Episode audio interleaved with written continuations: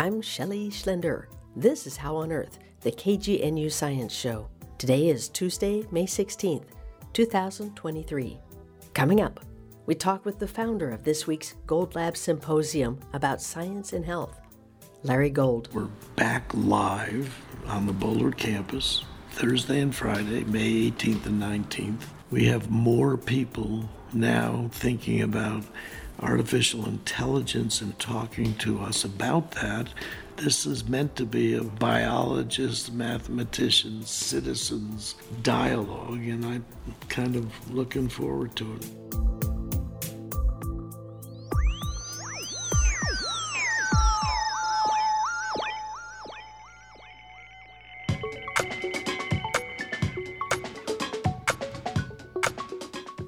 CU Boulder's Gold Lab Symposium is back, live and in person, this Thursday and Friday.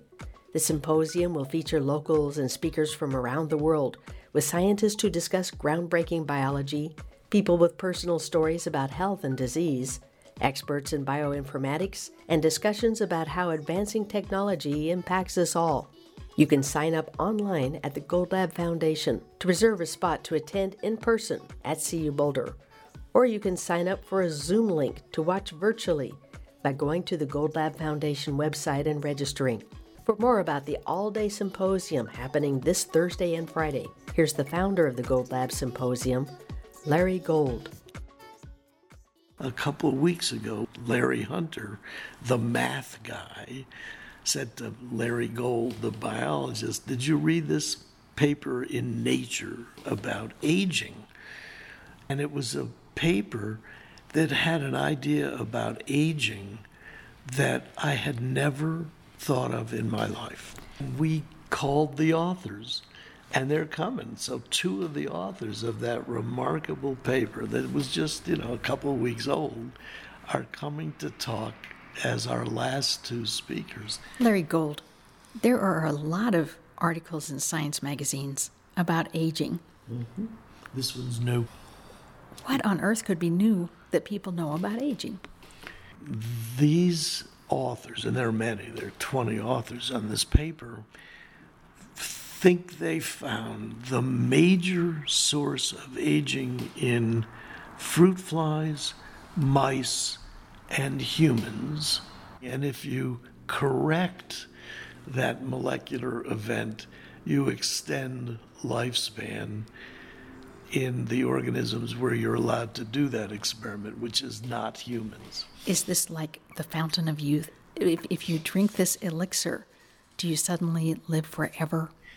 Probably not. I always think that lifespan is tied to quality of life, and I'm more interested really in high quality life than I am long life where you're miserable. But I want to know the secret.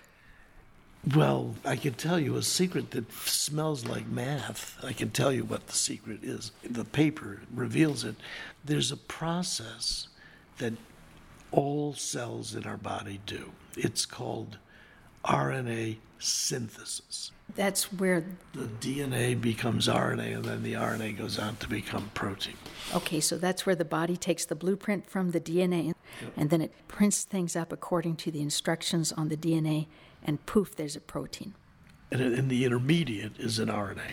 We used to think it was just a tape, and Tom Cech's Nobel Prize was for the complexity of an RNA molecule doing things. So this is mRNA, thought to be a passive tape. mRNA, what's messenger RNA? Messenger RNA. There's an enzyme that makes messenger RNA in every cell in your body the enzyme that makes RNA progresses down the DNA with a velocity. And if the velocity is slow, it gets to be very accurate. And if the velocity is too fast, it becomes less accurate. You know, I've heard this happens when my plane is getting ready to take off there's supposed to be somebody who has a checklist and they go and they check and make sure that all the bolts are tight and that the fuel is in the plane. You like them to do that slowly. You want them to do it slowly because if they skip a step, That's right. So this is a rule in biology and life, probably, is that quality control is inversely related to speed, and you'd like to go slowly. Can't go too slowly because then nothing would live. And these people in this paper discovered that as the creatures that we understand well get older, their RNA polymerase gets faster and less accurate. it's like that checklist person mm-hmm. checking off to see if the airplane is safe or not. It starts getting scattered and talks a little bit with its friends and says, Oh, you know, this part's fine. Let's just hurry up because I want to go home and rest. Yes, it is like that. You know, we're not supposed to do this, are we? This is anthropomorphizing mathematical calculation that's mm-hmm. happening within our cells. I think we should anthropomorphize a lot, to be honest with you. It's fine. You should think any way you want. So here you're talking about how there's a marker. Can you measure this protein to see whether it's going too fast? Mm-hmm. And these guys show in the paper that if they slow it down a little bit, that it gets better and you don't age as fast. Oh my God. Well, if you don't age as fast because something's going slower, does that mean you have to walk slower? No, no, no, no. And you, you, you laugh like a sloth. It takes you 10 minutes to get the joke. That's like we would be talking, whoa, you know, it's not that. But I'm going to pause again thinking about this because if what they've discovered is that if things go too fast in the body, then it's more likely to have wear and tear and damage faster. There's more chance of cancer. There's more chance of the body not repairing itself. And I think of all the things we do that are to rev up our bodies. The simplest one I can think of are the weight loss drugs, which oftentimes have to do with revving up the whole metabolism, speeding it up so that you burn more calories. If these guys are right, you're going to shorten some people's lives by doing that. I think what these guys would say is something we've all thought about for a long time that the more errors you make in biology, the faster you age. And also, because of errors, I know this well, one generates tumors from healthy tissue. So mutations are a source of cancers. The paper we just read that we're going to hear about offers at least that first glimpse the possibility of there being fewer mutations and therefore fewer cancers possible. So we're going to see. There will be a million questions that these guys will be asked. I guess if I was in the audience, I would ask, what can I do with my sleep, with what I eat, to keep my body humming along at a level where the rate is not too fast that it starts to make errors? It is what you would ask. Would you? I'll do it for you and I'll let you know what they say. But the other side of it would be someone saying, pharmaceutically, what can we do to force the body to slow down with some drug that we make that goes in and locks this process in so that it's always slow? Yep, that's exactly the way the brains of the pharmaceutical industry will go when they have fully accepted this paper. And what if the other brains then reply, if you lock in this going at a slow, steady pace, and suddenly there's an infection, say a virus, that finds a way to get in and gobble up our cells and multiply, at times like that, our body naturally will go and speed up the metabolism and Speed up the immune system. speed up the immune system. Um, between speed and accuracy, you want to make sure you, you optimize that for life. when there's a fever, your body has heated up, and that's a way of speeding up. That's a great way to have your body make a lot more white blood cells. They make them way faster than if you don't try to lower your fever. But your body has to teeter on that edge of being too hot for a while. What would a drug do if it were locking the body in and keeping that from happening? So I think that the drug possibilities from the last talks we're going to hear are fascinating and these people knew about this result that was just published for the last three years. So for sure, they're thinking about this. So we'll find out. Yeah, and as usual, I'd be a little bit frustrated listening because there will be a lot of money that can go into drugs to make this kind of thing that slows down the errors if that's possible to do. Even though my hunch would be that if people figured out the formula for how they live their lives, they could do the same thing and still provide the flexibility in the body to also speed up when it needs to. You know, you and I have talked every year about these sorts of things. What we both hope, including me, is that what we're thinking of pharmacologically today will in the end be nutrition based more than just pharmacological. That you've been consistent about that for all these years and i agree with you that wouldn't that be a wonderful way to improve life quality without it having to include you know some expensive drug that whatever your preference is, you know, granola in the morning. I'm not, I make nothing up because I don't know what it should be. But for sure, it is appropriate to think about food as being a drug like. Food, exercise, meditation. Yep.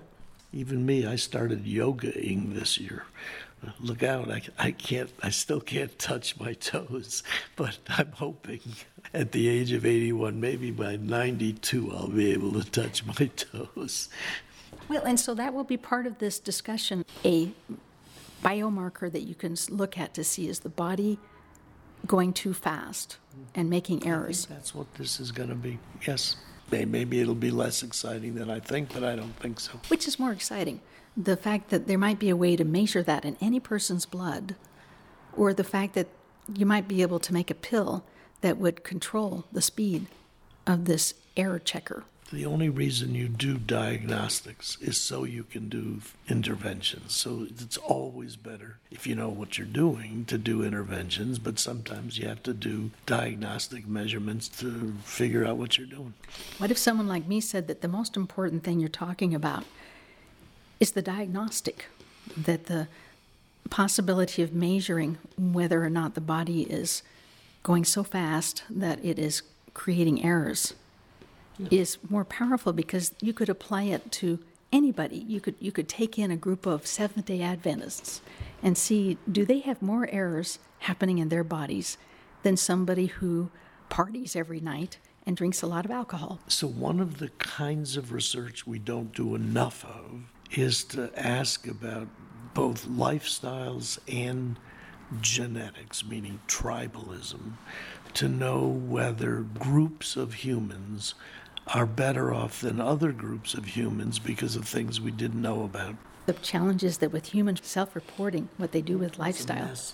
You just said it's a mess. Yeah. If you ask the average person, do you drink wine? They say, oh, yeah, I do. I have a glass every fourth day. And as soon as you hear that, you make a little note, and the note says, he's lying.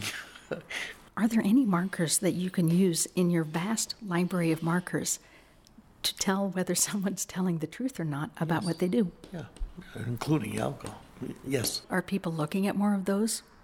Yes. So this person says, I never drink alcohol. And this marker says, this person had eight shots of tequila every day. Right. There's a potential there to go beyond the pill that's put beside the plate and instead look at what are ways to go beyond somebody's self reporting what they think they're doing with their body. Yes.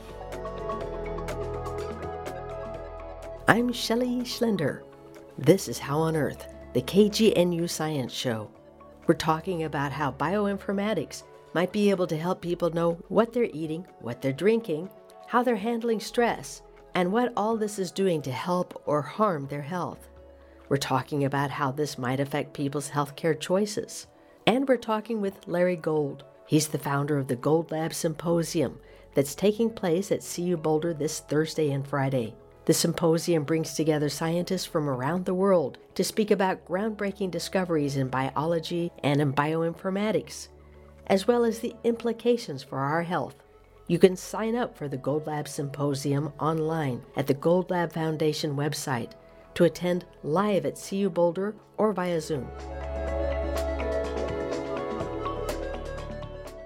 Each year, the Gold Lab Symposium includes a discussion of a rare disease along with efforts to cure it. For more about this year's rare disease topic, here's Larry Gold.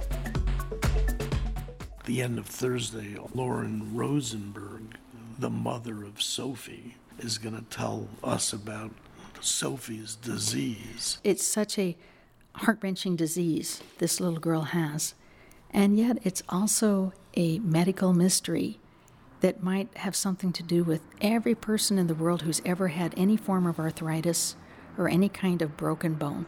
Do you think that's true? So, you know, we did have a speaker one year, a guy named Mark Fishman, he was the head of all of R&D for Novartis, and he gave a talk about how working on rare diseases turned out to be, in his mind, very helpful for diseases that affect more of us. And and I think that could be true, should be true. And we've coupled Lauren's talk about Sophie with a guy named Roland Baron, B A R O N who's an extraordinary expert in bone metabolism. So you'll be able to learn both about bone development as well as to hear the story of Sophie. So, Sophie is this little girl who has this rare disease called multicentric carpotarsal osteolysis. What a mouthful. She's one of 30, 30 to 50. something. 30 to 50 people who've been identified who have this disease where it basically starts dissolving the bones and the cartilage in her hands and her feet.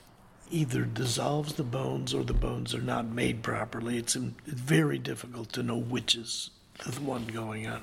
If you look at the photos of somebody with this disease, it looks like they've got a hand that looks like somebody who's a hundred and has a hand that's very gnarled, and it's a hard thing to see in a little kid.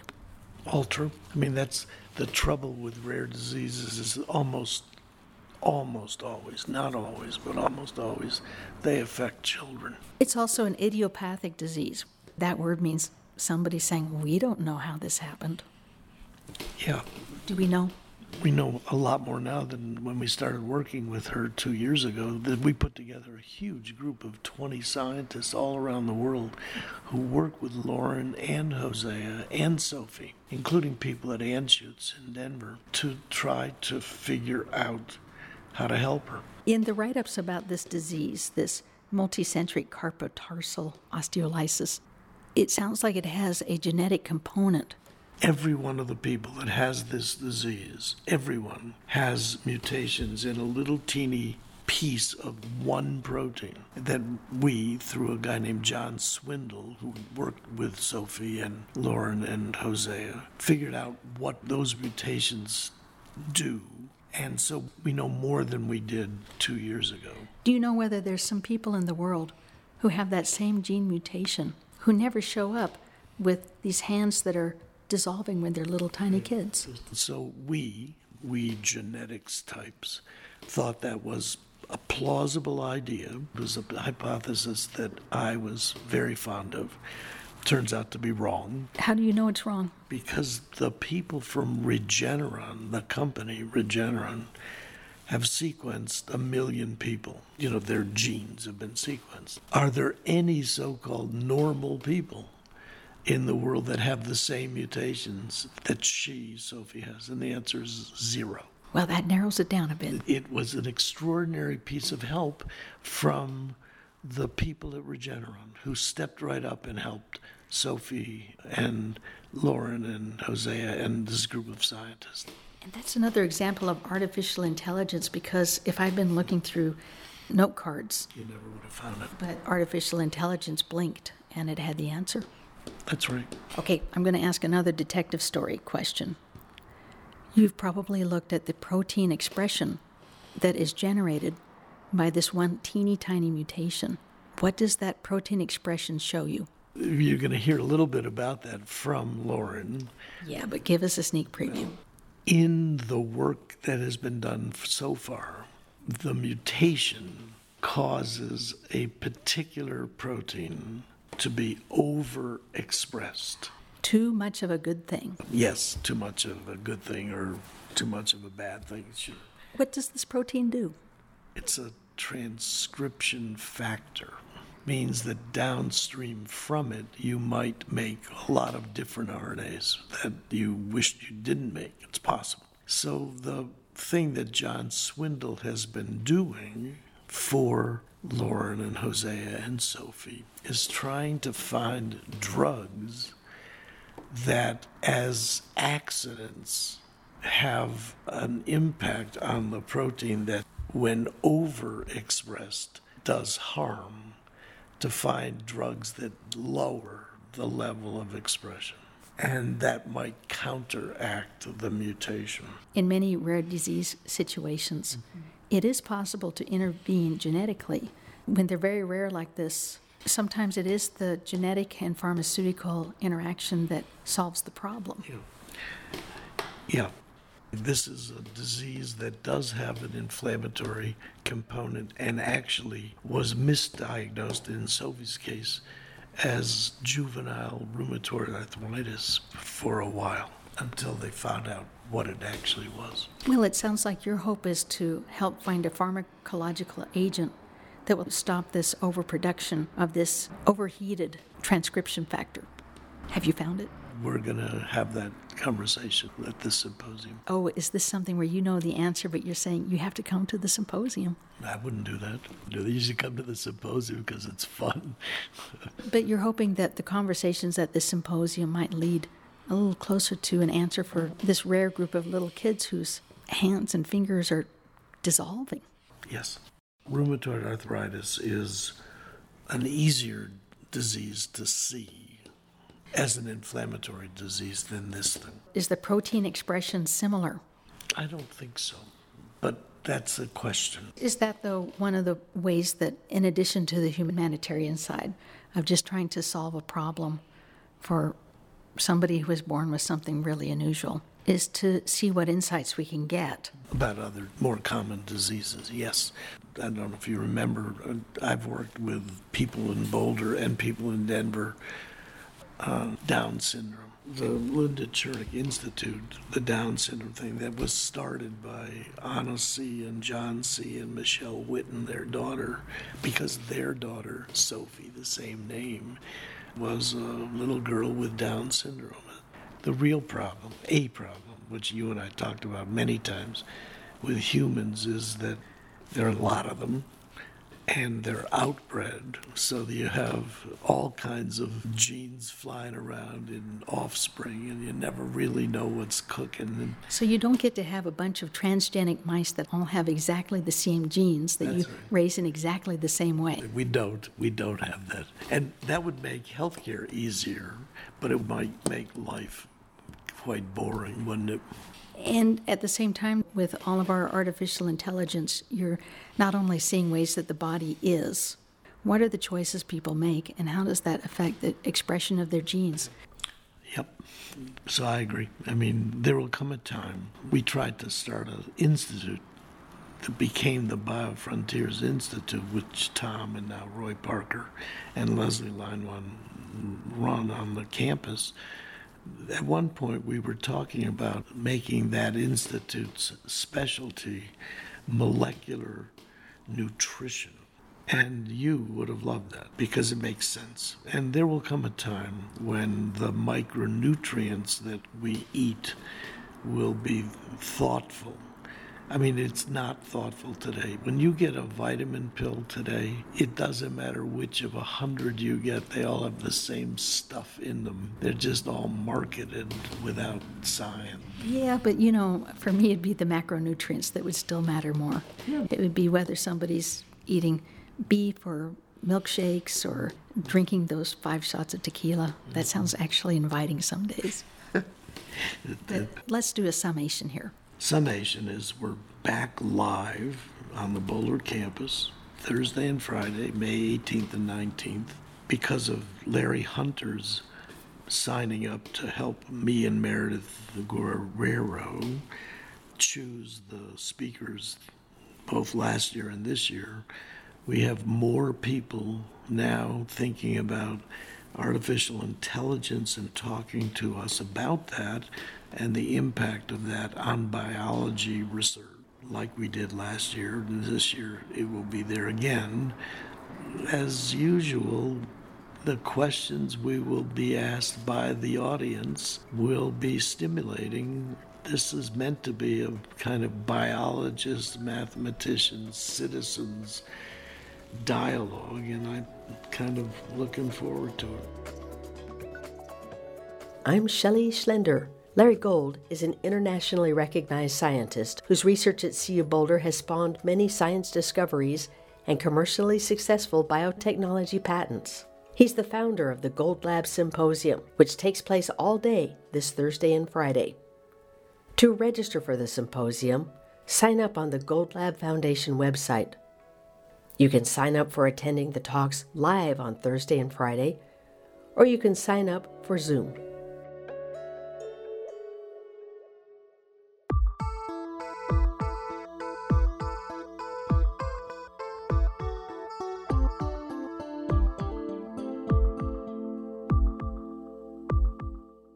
That's all for this edition of How on Earth. Our executive producer is yours truly, Shelley Schlender. This week's show was produced and engineered by me as well. Our theme music was written and produced by Josh Cutler. Additional music from Bonobo.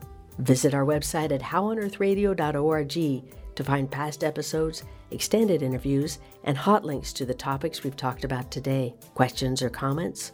Call the KGNU comment line at 303 447 9911 for How on Earth, the KGNU Science Show. I'm Shelley Schlender.